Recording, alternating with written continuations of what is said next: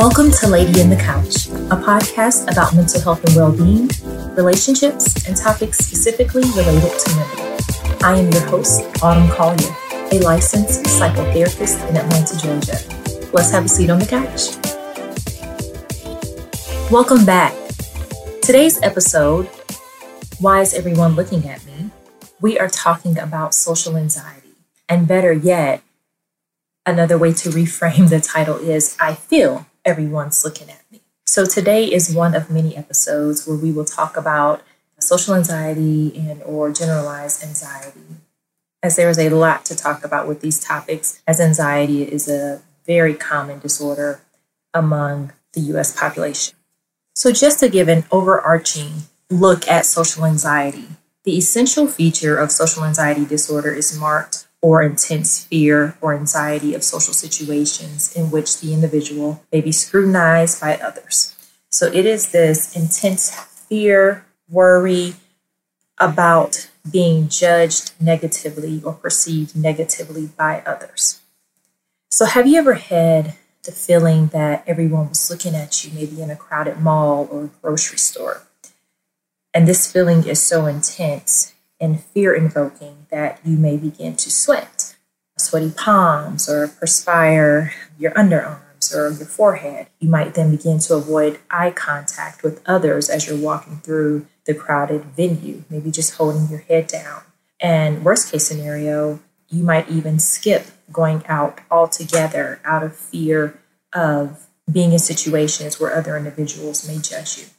So as you walk through the store or crowded environment with people you don't know, you may begin to wonder if they can see the 50 things you feel are wrong with your outfit or your hair.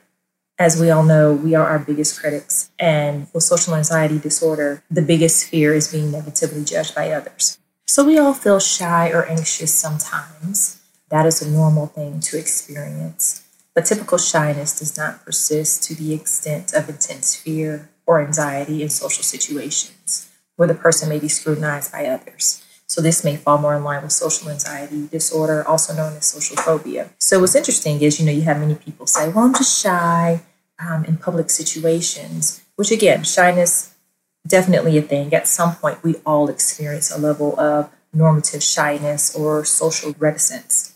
It's a common personality trait, and shyness by itself is not pathological. However, when there is a significant adverse impact on social, occupational, and other important areas of functioning, social anxiety disorder considered.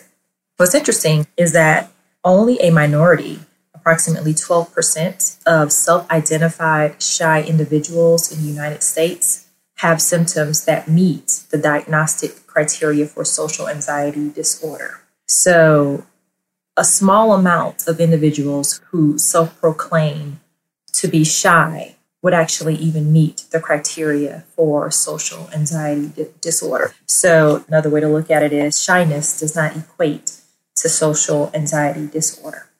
People with social anxiety disorder may feel this extreme fear and worry about being negatively judged by others in many arenas, whether it's walking into a crowded restaurant or maybe being called on to answer a meeting at work or in the classroom.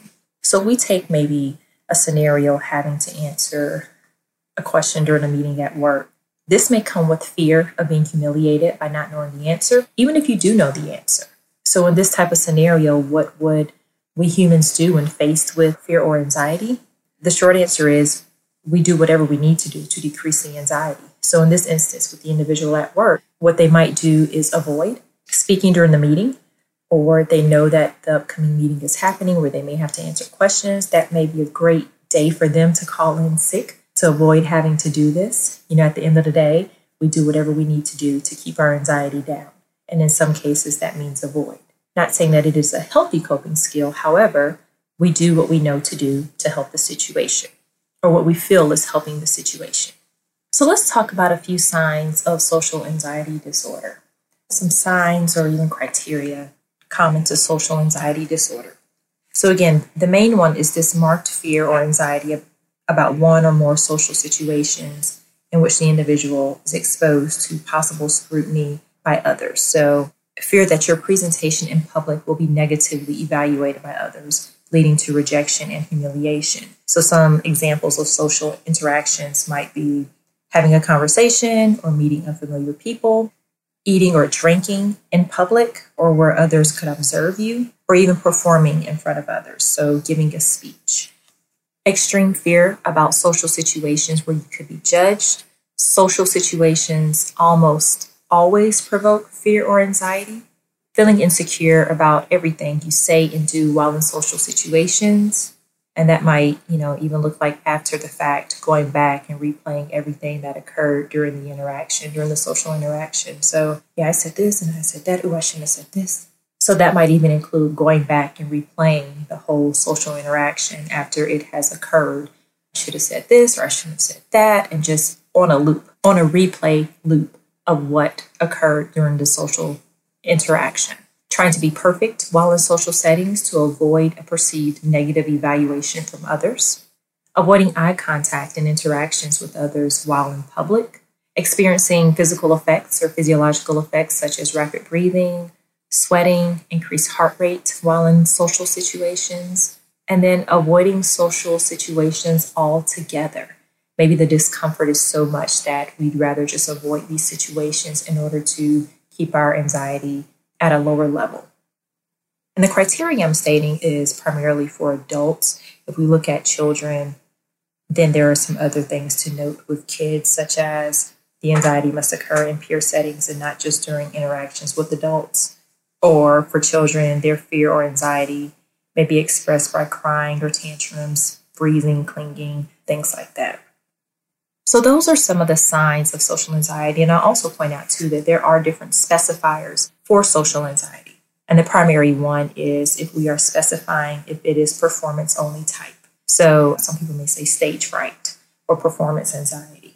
And with the specifier performance only type, this involves an individual having performance fears that are typically most impairing in their professional lives. So, it could be most relevant to musicians, dancers, performers, athletes or in roles that require regular public speaking. So, performance fears, they may also manifest in work or school or academic settings in which regular public presentations are required as well. However, individuals with performance only social anxiety, they don't fear or avoid non performance social situations. So, they wouldn't avoid going out for drinks with their peers or be overly fearful in those types, types of situations. It's more so when they have to perform or get on stage or contend in an athletic match, something to that effect. So, kind of that stage fright, that's the more layman term people might use stage fright. Social anxiety is somewhat common, with the 12 month prevalence estimate of social anxiety in the US being approximately 7%. Social anxiety is also very treatable and can also see great return on improvement with, with treatment. And treatment can look like talk therapy, such as cognitive behavioral therapy. That's a pretty popular treatment for anxiety, including social anxiety. So, despite social anxiety disorder being very treatable, I found it very interesting, according to the DSM 5, despite the extent of distress and social impairment associated with social anxiety disorder, only about half of individuals with the disorder in Western societies ever seek treatment. And they tend to only do so after 15 to 20 years of experiencing symptoms. So that is quite interesting. And 15 to 20 years is a very significant time to not receive treatment for social anxiety disorder, which is very treatable with good outcomes regarding treatment. And it could be the social anxiety that is keeping folks from treatment, possibly the fear of being judged for seeking out treatment. Maybe that could be kind of the catch 22 with social anxiety disorder, maybe not. But I just found that really interesting. That statistic about folks who seek treatment and only do so after about 15 to 20 years of experiencing symptoms. So let's talk about a couple of tips, a few tips to help manage social anxiety. And this is not a catch-all list and does not substitute, you know, doing the work and seeking treatment with a professional. But here are just a few things you can do in the meantime. So, tip one inhale and exhale. That's right. So, we are talking about some deep breathing in through the nose and out through the mouth. As we become anxious, our breathing excites, our mind starts racing with thoughts, and we often become tense throughout our muscles. So try taking full deep breaths as, as it allows more oxygen to enter the body and slow us down. So our heart rate begins to slow down once we inhale and exhale deeply. Our heart rate begins to slow down and match the rhythm of our breaths. Soon our muscles relax and our mind begins to let those anxious thoughts come and go instead of keeping them on a hamster wheel. So we're really working to kind of slow us down, slow our body down, allow our body to come back to its normative state, our regular baseline heart rate and breathing. Another tip don't mind read. So, mind reading is a thought distortion. It is a labeled distorted way of thinking as part of cognitive behavioral therapy. And I'll explain more of that is. So, we want to ultimately take note of our thoughts and label them. So, mind reading is an infamous thought distortion that everyone at any given time has used or has done. So, mind reading is when we try to read the mind of others and tell ourselves what they are thinking about us. So, it's essentially exactly what it sounds like mind reading or fortune telling. We are reading or trying to read what we believe others are thinking. So, what that might look like is, oh my gosh, I just fumbled over my words. I bet they're probably thinking that I don't know what I'm talking about. Or they're probably thinking I'm lying because I keep stammering over my words. Or they may think that I'm not intelligent or don't know the answer. So, we are trying to guess what others are thinking about us. And that is really difficult to do and detrimental also in how we present. It's just kind of a negative cycle that happens. So while we are presenting or speaking or engaging in a social situation, we're also trying to read the mind of the person or individuals in front of us and what they may be thinking about us as we continue to engage. So that becomes a cycle. So now, you know, if we're sitting here engaging with others, others socially, trying to think about what they're saying, which is now influencing us to engage a certain way to try to get a favorable response or reaction or evaluation from the individuals in front of us. That sounds like a lot. That probably sounds a little bit confusing, and it is. And that is what is happening within our mind as we're trying to perform, evaluate, perform, evaluate, change our performance to receive a better evaluation. And all we're going off of is what we're thinking because we don't have the evidence in front of us. We don't truly know what the person in front of us is thinking. So we are mind reading, we are guessing, and we're doing it from our own beliefs or core beliefs about ourselves that maybe we're even projecting onto them. So once we've identified that this type of thinking or this way of interacting is, is a thought distortion, a distorted way of thinking, we are mind reading, then we can ask ourselves to try to come out of this state to provide proof. Or, you know, something I'll say oftentimes to my clients is challenge the thought by saying, show me the evidence. Show me the evidence that people think that I'm not intelligent because I stammered over my words. Show me the evidence. Show me the proof. Show me the evidence that everyone thinks you don't know what you're doing. Well, you know, while I was talking, I saw someone shift their eyes to look over across the room.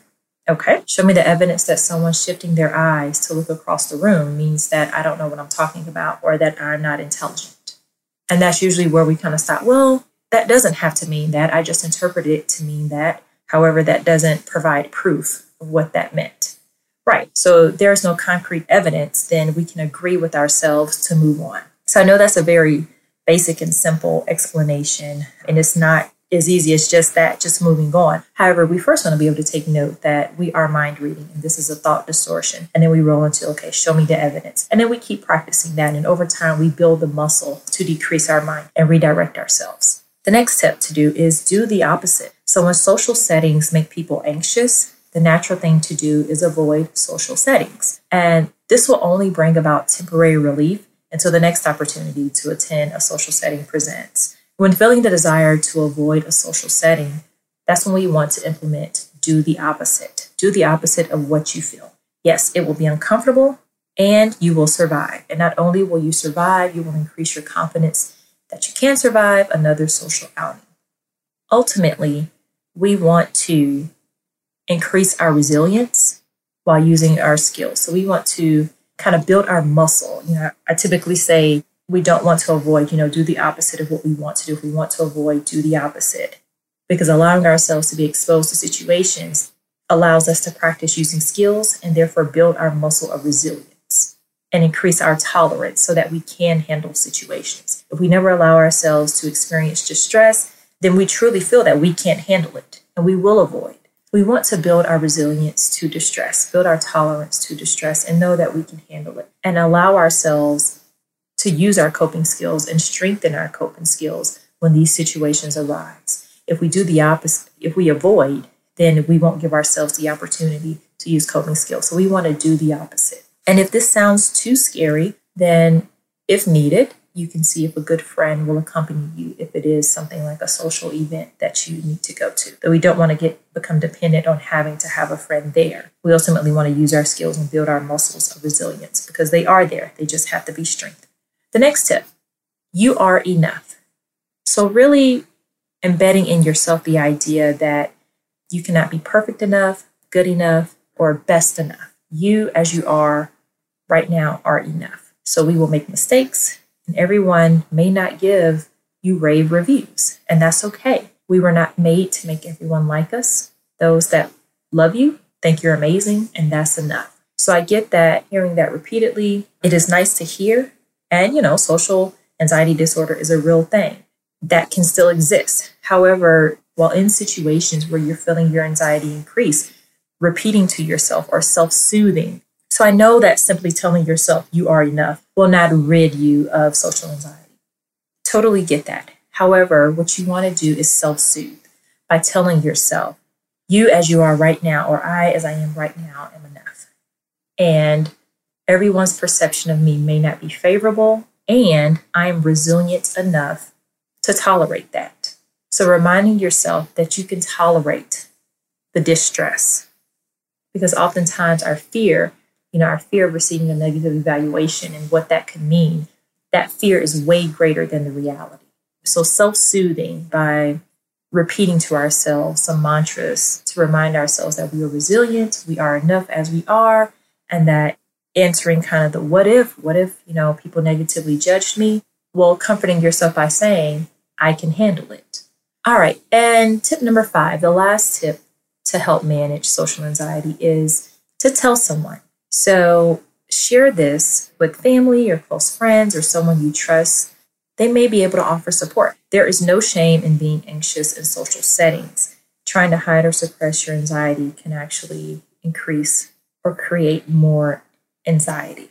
So tell someone for support that you trust as they might be able to be supportive in these situations. Secretly dealing with social anxiety can exacerbate the anxiety and ultimately make you feel worse. I hope that you're able to try some of these tips mentioned today for social anxiety and that you know support is always available for social anxiety. Skills learned in therapy are extremely helpful to decreasing the social anxiety. Treatment is extremely beneficial for social anxiety disorder.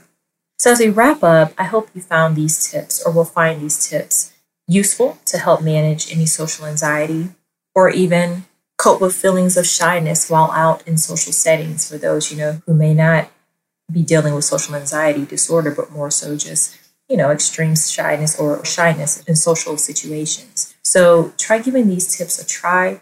Again, you know, these tips should not substitute seeking professional counseling if that is warranted for you as a therapist and working with individuals, specifically women who deal with anxiety of many types, including social anxiety, it is highly treatable and treatment can yield very favorable outcomes. So I encourage everyone who is struggling with social anxiety to reach out to a therapist for help. All right.